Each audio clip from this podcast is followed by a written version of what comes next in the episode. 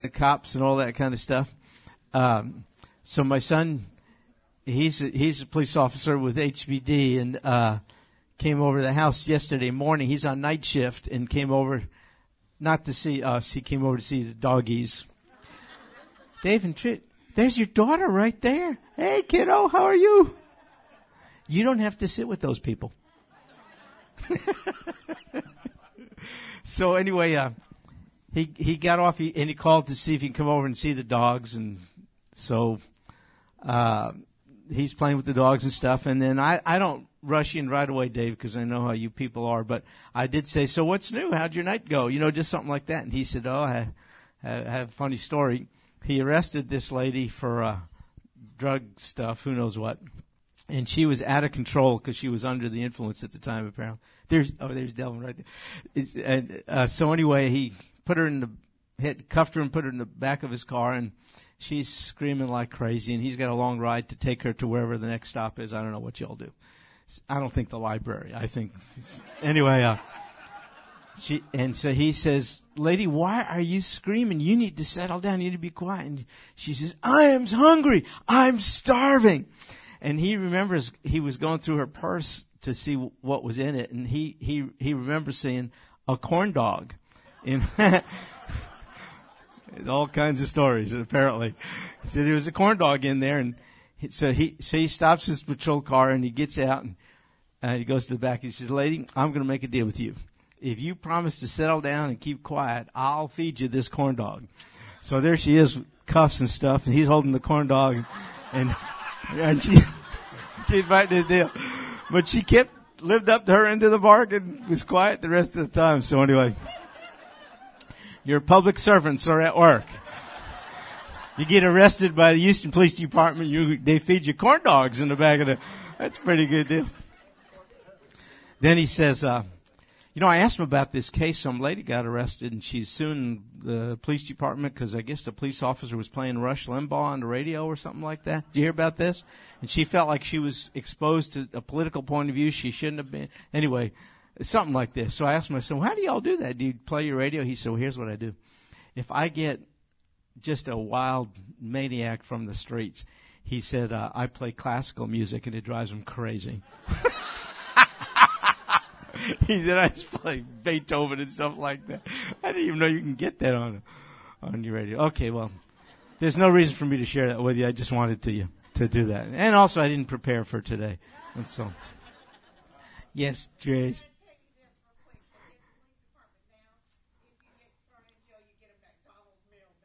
You get McDonald's? No toy. Okay, you got the meal. That is really, that is a better department. HPD, you get a rotten corn dog. Wow. Okay, I'm probably in trouble for sharing that stuff, but oh my goodness, that's a different, different lifestyle than what we normally live. Do you know, uh, determining who Jesus is is the most important thing. You have to be right about Him because if you're not, you're probably going to be wrong about everything else. And that's the purpose for Luke's gospel. Um, to answer the question, who is Jesus? Remember, it began, "O most excellent Theophilus," and he said, uh, "I'm preparing to demonstrate to you an evidentiary basis.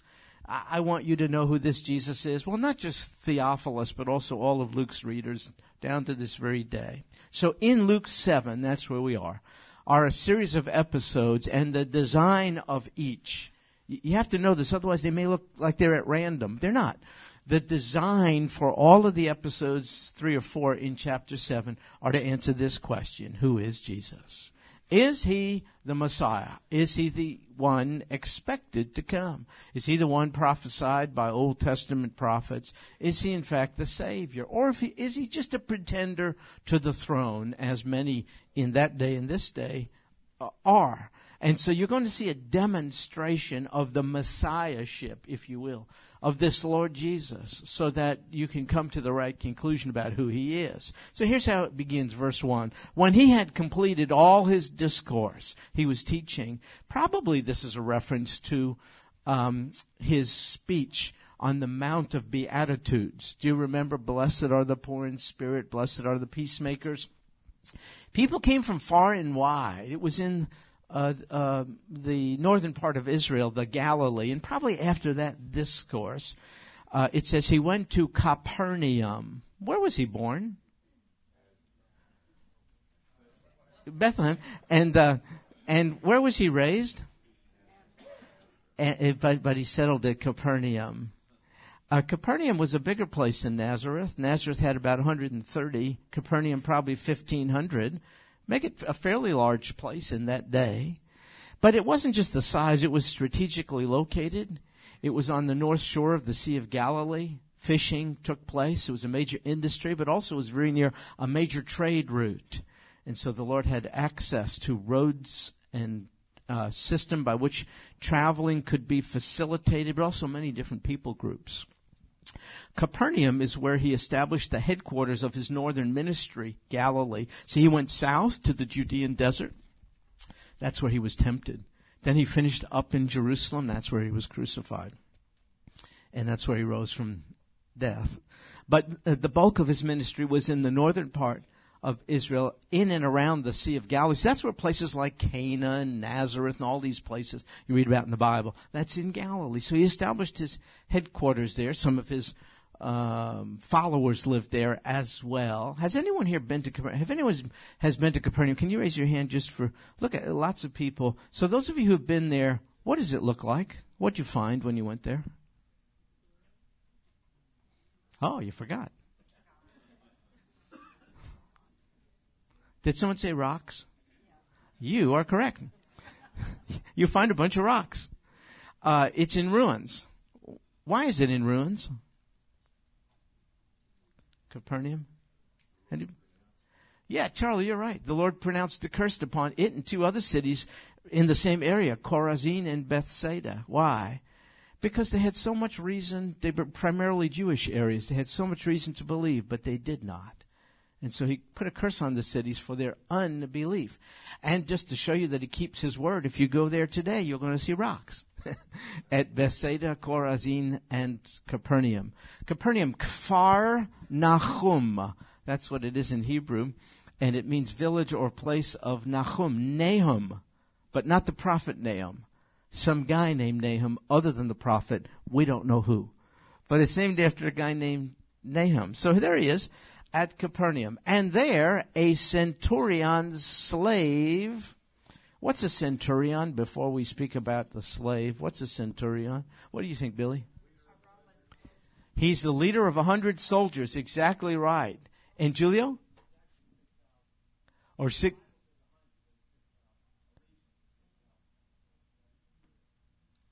Okay.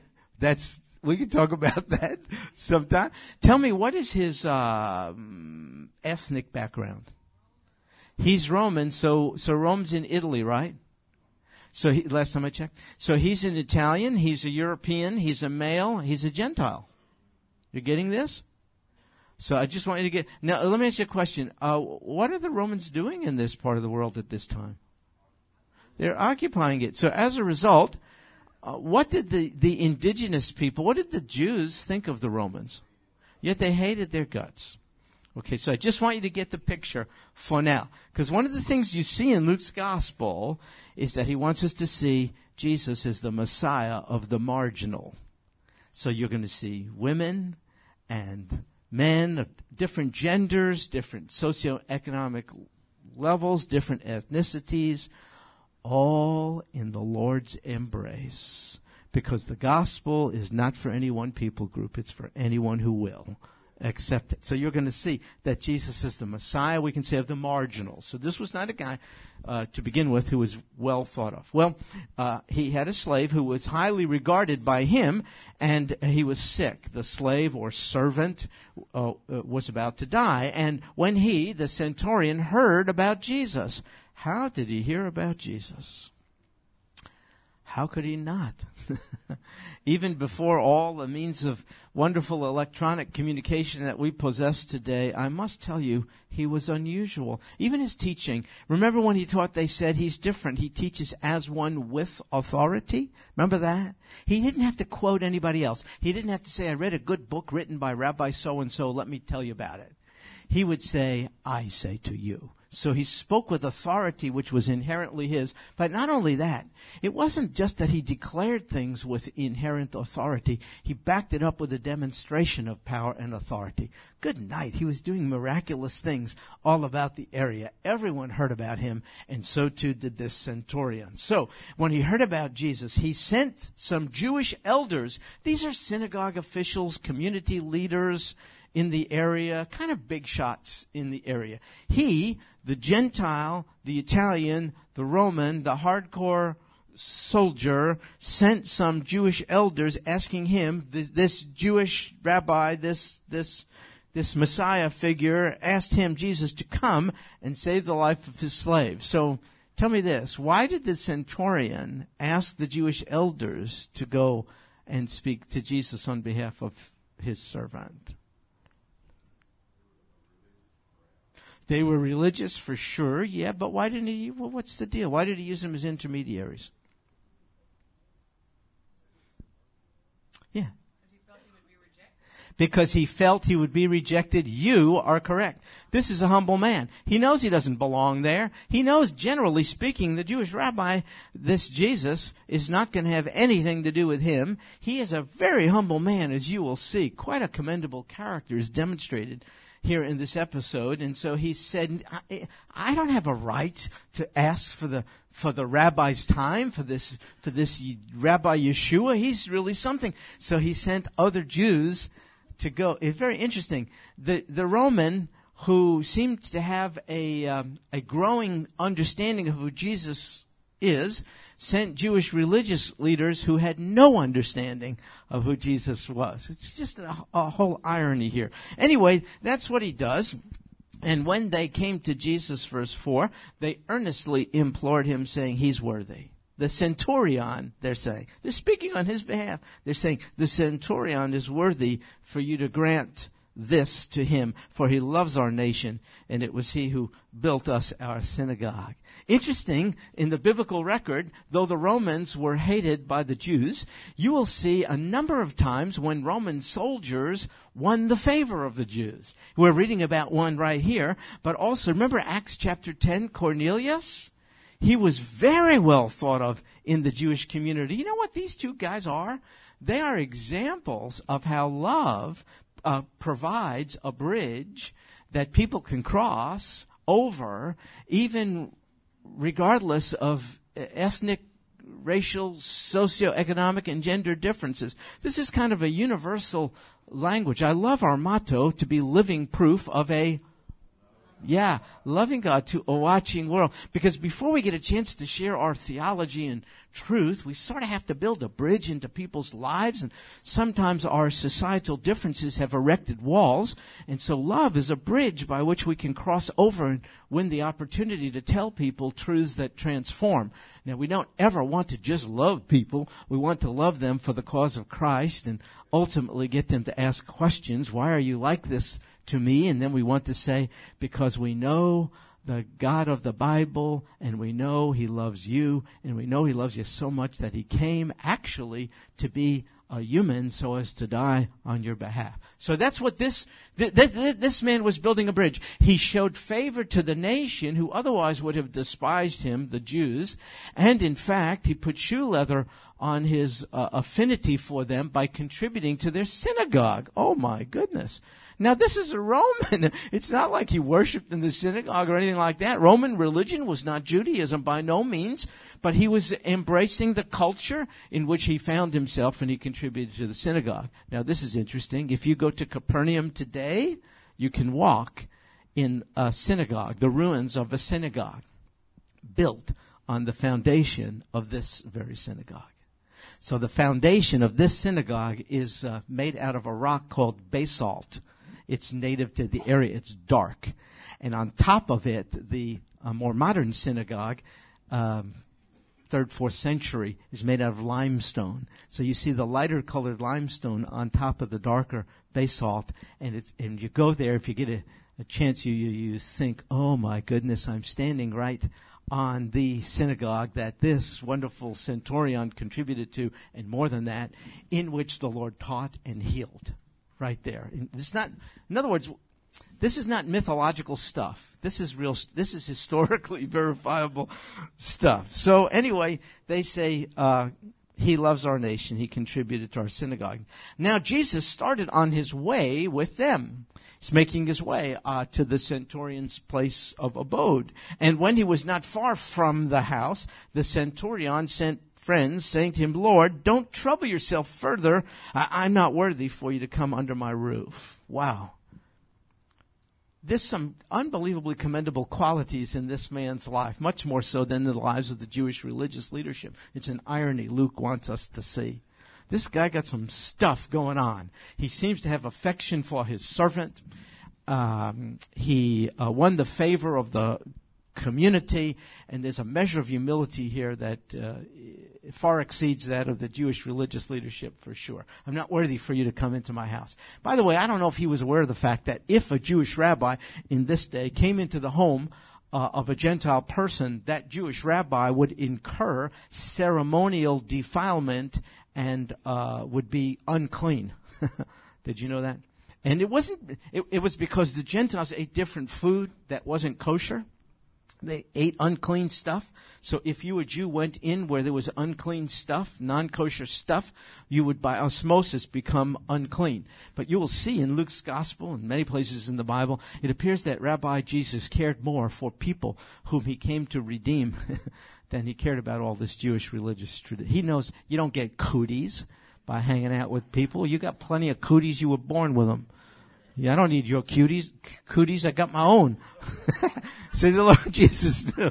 You know, the Lord Jesus knew. He said, I can transfer my righteousness. You can't transfer your unrighteousness. See, I can make you clean. You can't make me dirty. So anyway, he was on his way into the guy's house. He said, you don't have to do this. For, he says, for this reason, I didn't even consider myself worthy to come to you, the centurion says, but just say the word and my servant will be healed. Just say the word and my servant will be healed. Wow. He has a different view of healing than a lot of people do today. Because today, okay, here's where I get, where I get off just a little bit. And, uh, uh maybe a lot bit. But just for a little while. All right, maybe for a while. Look, here's the deal. Does God heal today? Oh, of course He does. Come on. Um, but He always heals in a way that is consistent with what He has said in the Bible. He never does anything inconsistent with His Word. That's what I'm saying. So the question is not, not does God heal today? The question is, is the healing today, can, is it biblical healing? Now that's not for me to answer, that's for you to answer. Because today, in every day, there's such a fascination with, with healing and, you know, st- stuff like that, physical healing. Um, if you read the Bible, uh, just one thing, uh, no healer in the Bible ever announced it in advance. None of the apostles who healed, read the book of Acts, ever announced it in advance. They never sent like an email or telegram or something before they went into a village said, hey, hey, show up at such and such place, you know, by two in the afternoon because we're showing up and we're going to be like tons of miracles. No. They never said anything like that. You know why? They didn't know. They didn't know. This was all the result of the power of God through human instrumentality for sure. But they didn't know about it. They had no idea. Second, the healing in the Bible did not depend on the faith of the one being healed. It just didn't. You'll see if we get to it. I don't know if we'll get to it, Brother Chuck. I'm on next week too, I think. Don't, don't fret yourself. You'll be in Rockport. I know. Just serve. It's okay, brother. Don't, I'll carry the load. Enjoy the donuts. Anyway, uh, anyway, uh, you, will see the, the widow of Nain who had a son who died, who was raised from the dead. Where's the son? The son's dead, man. Where, where's his faith? Where's the mom's faith? She didn't ask the Lord for any ministry. She didn't. She didn't send from. She, he came. You know why he healed? Because he's compassionate, and he's and he can. It's always about His power. And I'm not minimizing healing. I'm just saying, just don't, but don't get it wrong. Because today, you go to these healing services. I mean, they're usually advertised, you know what I mean? And you go to the healing services and I hope you're fortunate enough to be like first online so that the healer can, can minister healing to you, lay his hands on you, anoint you. I don't know what pray a magical prayer. I got you, Charlie, but let me finish here. Uh, uh, you, know, pray, pray a prayer, whatever the deal is. Because if you're at the end of the line, you know, when the service ends, I'm afraid you're going to have to just go off with your affliction. Maybe you can, maybe when the healer's back in town next year, you can possibly get healed. But that's not biblical healing at all. For crying out. But then, but then let's say you get up in line and the healer does his thing and, but you're not healed. Uh, if you emailed him, and he emailed back, he would say it's because you don't have enough faith. See, but that's not biblical healing. It's not contingent on the faith of the one healed. It's contingent on the God who heals. So those are just two parameters, right? To show you, don't talk to me about whether God heals. Let me talk to you about whether the healing you're talking about is the way God heals. It's just entirely different today. Secondly, uh, God's healing is not dependent on any instrumentality like prayer cloths. Are you kidding me?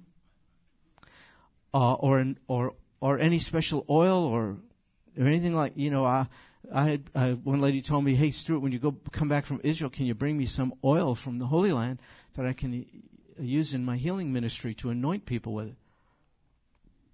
Man, I can get you some WD forty from Walmart. Uh, I just do the same thing.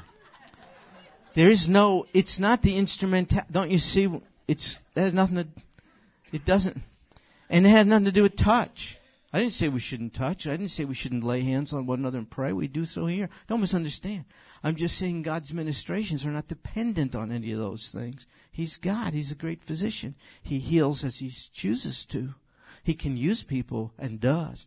I understand that, but he's not limited to people or things. Here, the centurion understood healing. He said, you don't even have to bother yourself. I'm not worthy of you to come under my roof. You can from a distance speak the word and my ser- if you chose to, my servant would be healed. Don't you see the power is in God's word? So just be careful today about the, you know, you have these churches, you know, people say miracles happen here all the time. I know what people mean.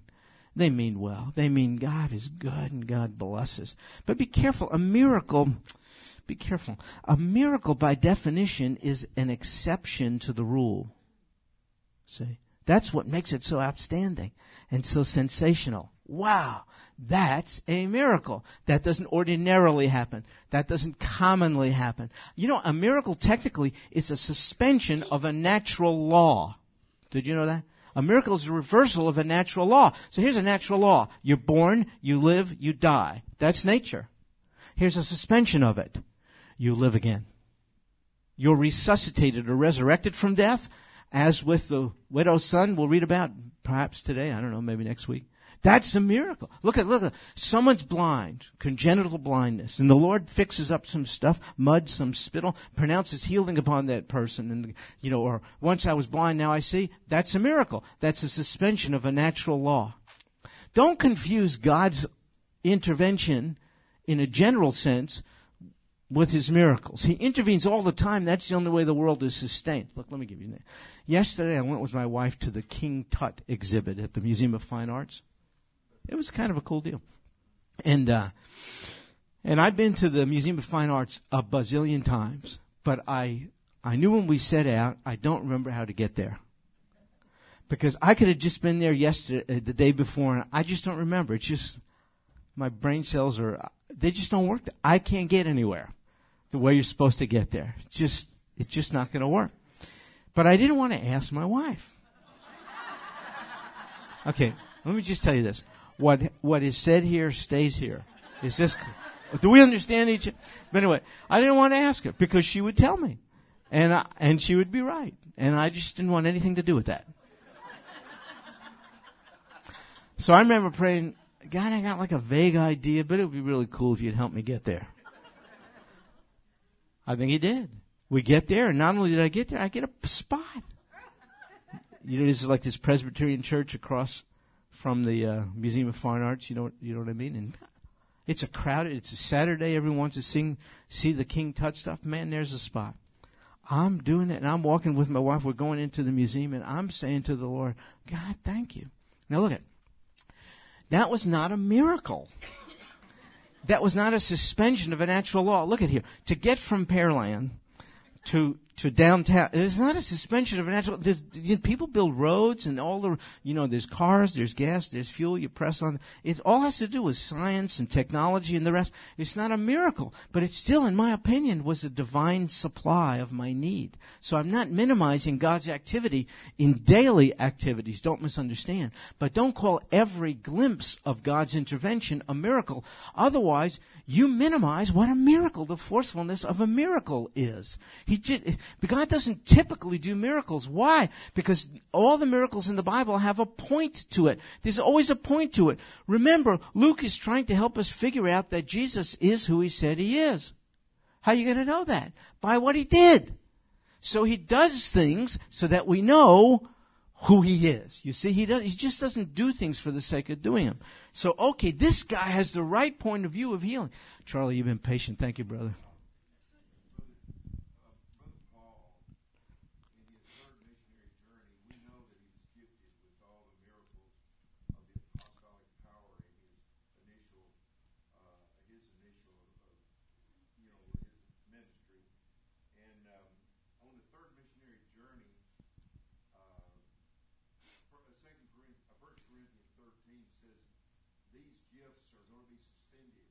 Yeah. And um, he had a guy in his entourage that was sick. Yeah. That he could not heal with hands-on healing. Yeah, yeah. And had to leave him at Trophimus sick. Good point. So we know that Paul had even lost that hands-on healing power by the third missionary journey. Listen, Brother Charles surprisingly brings up a good point. um, uh, in the book of Acts, God healed um, through different ones. Um, uh, the, the, gift of healing that Charlie is speaking of. Um, so now I'll get I'll go out on the line. Uh, I do not believe the gift of healing exists today. I didn't say God doesn't heal today. Don't misunderstand.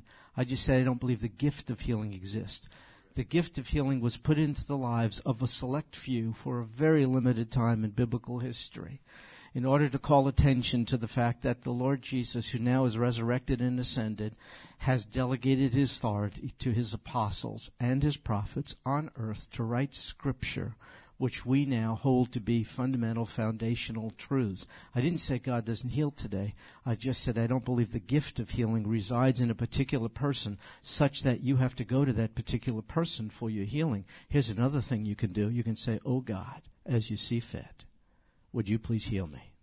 You could do that. Did you know that?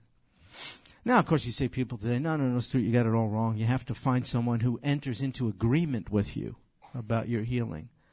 So let me just take off on that a little bit. You know that you hear that this kind of we have certain Christian vocabulary. I'm agreeing with you, brother, for that prayer. I'm agreeing. You know, and that's all. Eh, for a guy who doesn't come from a Christian background, a Jewish guy, I find that vocabulary uh, to be really interesting. And I hunted down where it comes from. It's Matthew 18, where it says, "If two or three agree about anything." Um, you know, it'll be done for you, you know, that kind of deal. It's Matthew 18. So I decided to read the whole chapter. And by the way, I suggest you do the same thing. That's where that agreement concept comes from. You'd be surprised to hear this is the context. It has to do with discipline in the local church. You know what God on high is saying? He's saying, I have delegated you, the leaders of a local church, with authority to apply church discipline with regard to an unruly member as you see fit. And if two or three of you get together and agree on how to apply the church discipline, it's going to be done. It's the invisible, unseen God saying, I give you my authority on earth to lead the church and deal with an unruly church member if you need to. You're going to be hesitant because you're going to have a lot of trouble from folks when you do so. But I'm telling you, if a few of you get together, you leaders, don't let one person do it because you could be wrong if two or three of you take counsel with one another and say, this is the action we need to take, if you agree on the course of action with regard to church discipline, I want you to know it will be done. That's the context. Today it's used in this sense. if you want to be healed, if you want to get a job, you find someone to agree with you about it. Do you know what that's called? Sorcery. Are you kidding me? You'll find a, a two, three people, and you'll do some hocus pocus, strength in numbers thing, and you'll gang up on Almighty God, and He'll be obligated because you followed the formula. He'll be obligated to give you what the three of you agreed on. Are you kidding me? Does that make sense to you? Did you hear it all the time? All you got to do is watch TBN. Constant. Entering into agreement. Entering. You, you want to know something? When I need something, when I have a need, and you do, I can say, Oh God, thanks for listening. You don't owe me anything. You've given me plenty. But you're necessary for me to live on in order for me to be sustained, I sure could use whatever it is. And then you say, No, God, you know, I don't even know if I'm asking amiss. I'm doing the best I can. I'm just a kid. You're my heavenly father. I can take no for an answer. I'd prefer yes. But I can take no for an answer. But here's the bottom line. If you don't provide for me and sustain me, it's over for me. And I know you will. How do I know that? How could it be that you would have given me your best your own son and not give me all the rest that I need in order to be sustained. So let me thank you in advance for taking care of me. It may not be in the fashion in which I would like or even think of, but you have at your disposal resources I know not of. By the way, Lord, now that I've asked you to take care of me, could I thank you in advance for taking care of me? It's just the way you are. That's what it is to be a son or a daughter. Thanks for being the perfect dad. Amen. I don't need to, you to gang up uh, on my father. Hey, can you agree with me that I get my, you know, whatever, this, that? What kind of a God do you serve? That's religious hocus pocus. Be careful of that stuff. Be careful. Be, it's astounding to me how many Christian behaviors and phraseologies are just accepted, but they have no bi- biblical mooring point, like that one. I agree with you. And it's like this whole principle of entering into agreement. It has become an occultic. Uh, um, thanks so much for that good word. Listen, and I want you have well said. And I want you to just listen to me. You just, whenever the Spirit moves, you just, just shout it out. Thank you for the near heart attack. Thank you so much. Oh, I appreciate it. That is good. Just whatever comes up, just shout it out. Shout it out. Really good. So now can you turn to the passage where it talks about uh, women not being allowed to speak in church? Let's, can we just, it's in there. Can you agree with me about that? Yeah, now we know why. Okay, okay, okay. So this is marvelous to me. You can heal just in the power of your word. For I, verse 8, I'm under authority uh, there are soldiers under me. I say this one, go, and he goes. Another, come, and he comes. To my slave, do this, and he does it. Now, when Jesus heard this, he marveled. Two times it says that in the Bible. Jesus marveled. Here's one. He marveled at the faith of a Gentile man. You know the second episode? He marveled at the lack of faith of certain Jewish people to whom he was speaking to. Two times. Isn't that interesting? He marveled at the faith of a Gentile. He marveled at the lack of faith of a Jew. Mm, mm, mm. Terrible. Jewish people entrusted with so much privilege, squandering it. A Gentile man with no such background in Abraham, Isaac, Jacob, a pagan religion, you know what I mean? The whole deal. He sees who Jesus is. He's coming to Jesus. And the Lord Jesus says, I marvel at such faith.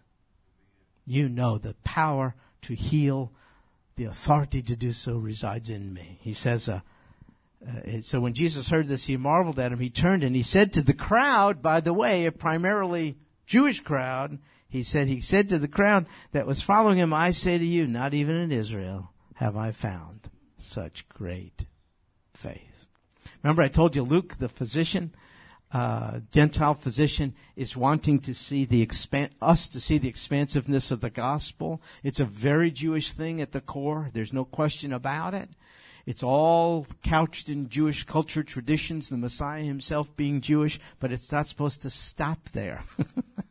Jews are supposed to be the conduit of the good news. We have failed.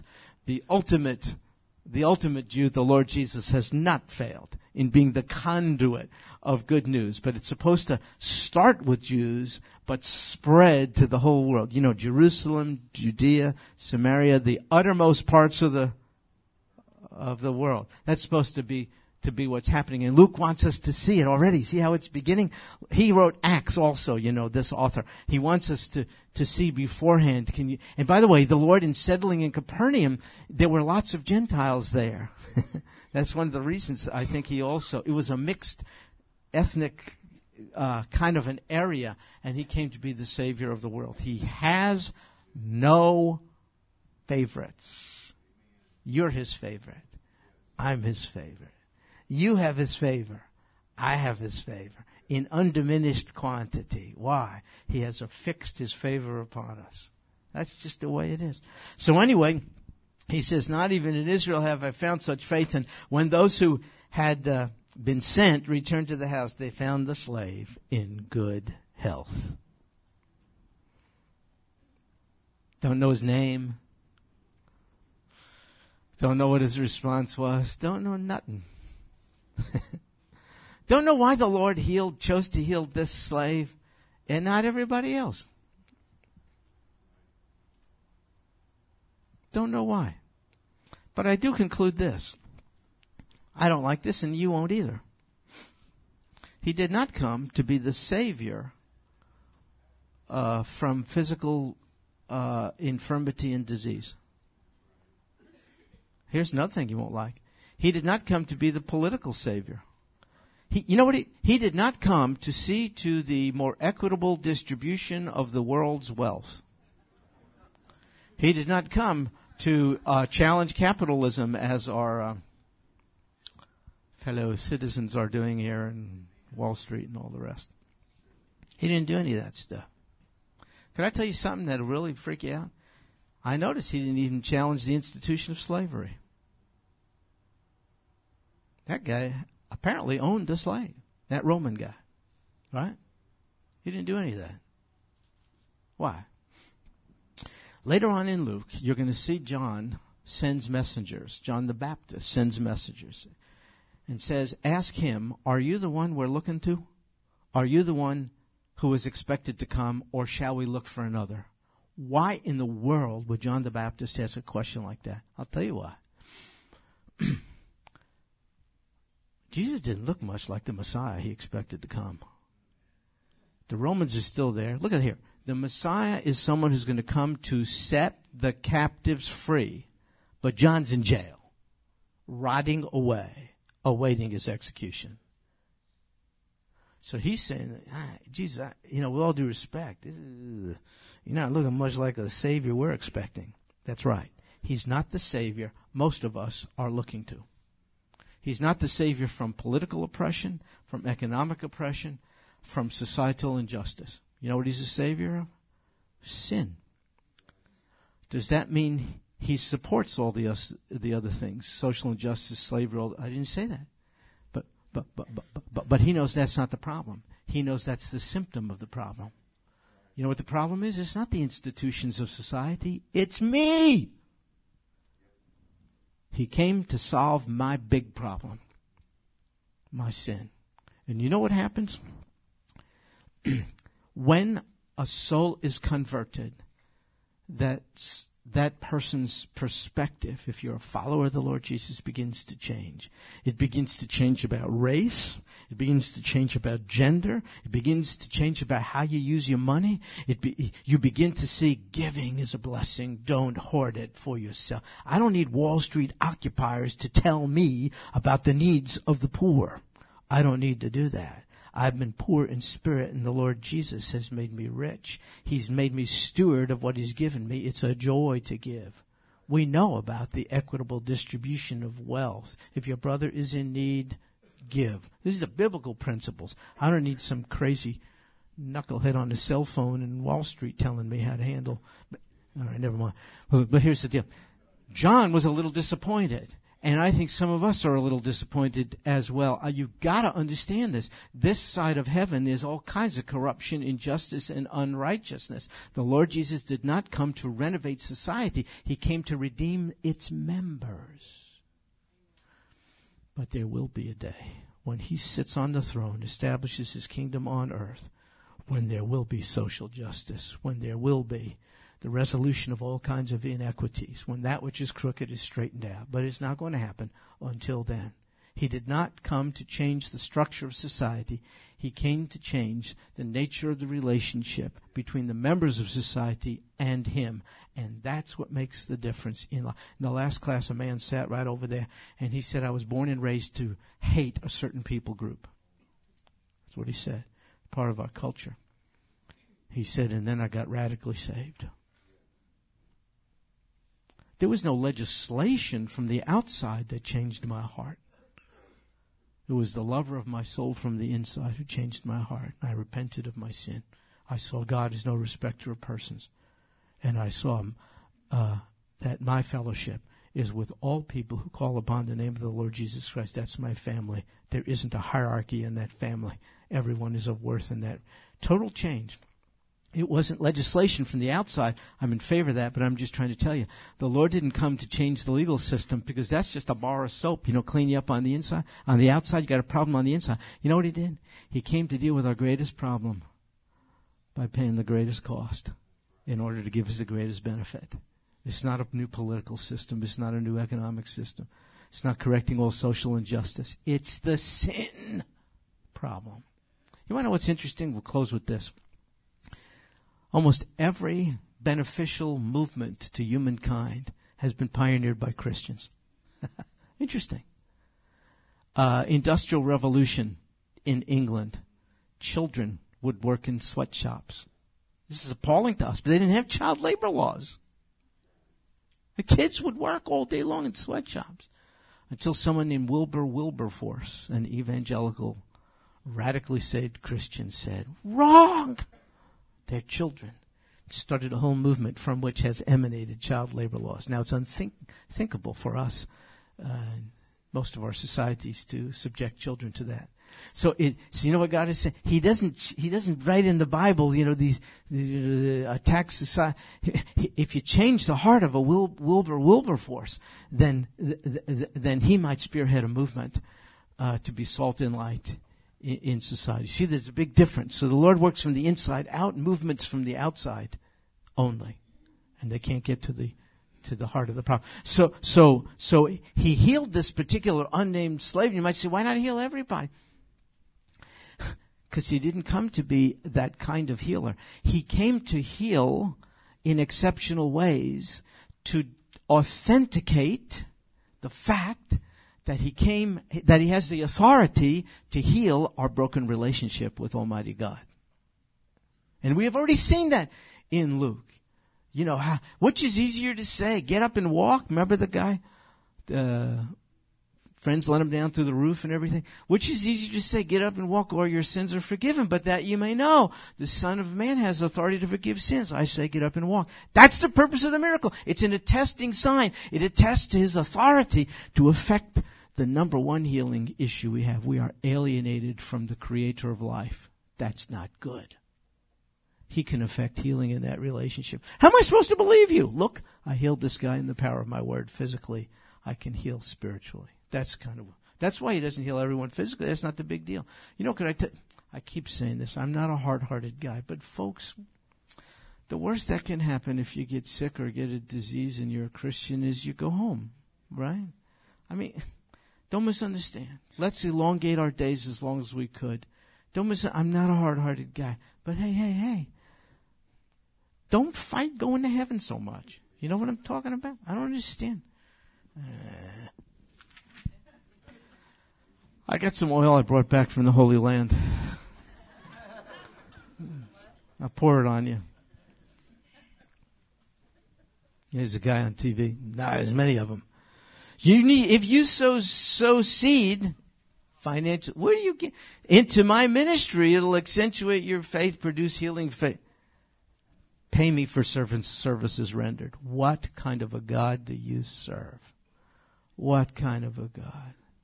Abba, Daddy, Papa. You don't have to deserve a thing. He's your dad. He's going to meet your needs just on that basis. I don't need some guy telling me to sow seed. I'll sow seed. Crazy. Sow seed. I have the gift of obnoxiousness. Spiritual gift. Lord Jesus, thank you for loving us. Common denominator. Wow, you love us. Uh, and for God so loved that he gave you his only begotten Son, that none, not Jews, not Gentiles, not anybody, should perish, but have everlasting life, contingent on our acceptance of your provision for sin. Thank you for the wonderful reality of new bodies fit for eternity, new societal structures in which you rule and reign from the throne. A day when lion lies down with lamb, and reversal of things in the natural order. All the corruption. Not yet, but then. But what is the present reality is peace with the Father through you though there has been hitherto alienation. Thank you for solving our biggest problem, sin. Thank you for removing its penalty. Uh, thank you for um, limiting its power by adding your spirit into our lives. thank you for one day the hope that you will remove its very presence. And then all societal, environmental, economic, political corruption will be removed. We look forward to that day. Until that day, Help us to be salt and light and to embrace diverse people groups just as this marvelous Roman centurion did. And this we pray in Jesus' name. Amen. Well, God bless you folks. See you next time. We'll pick up at verse 11 maybe.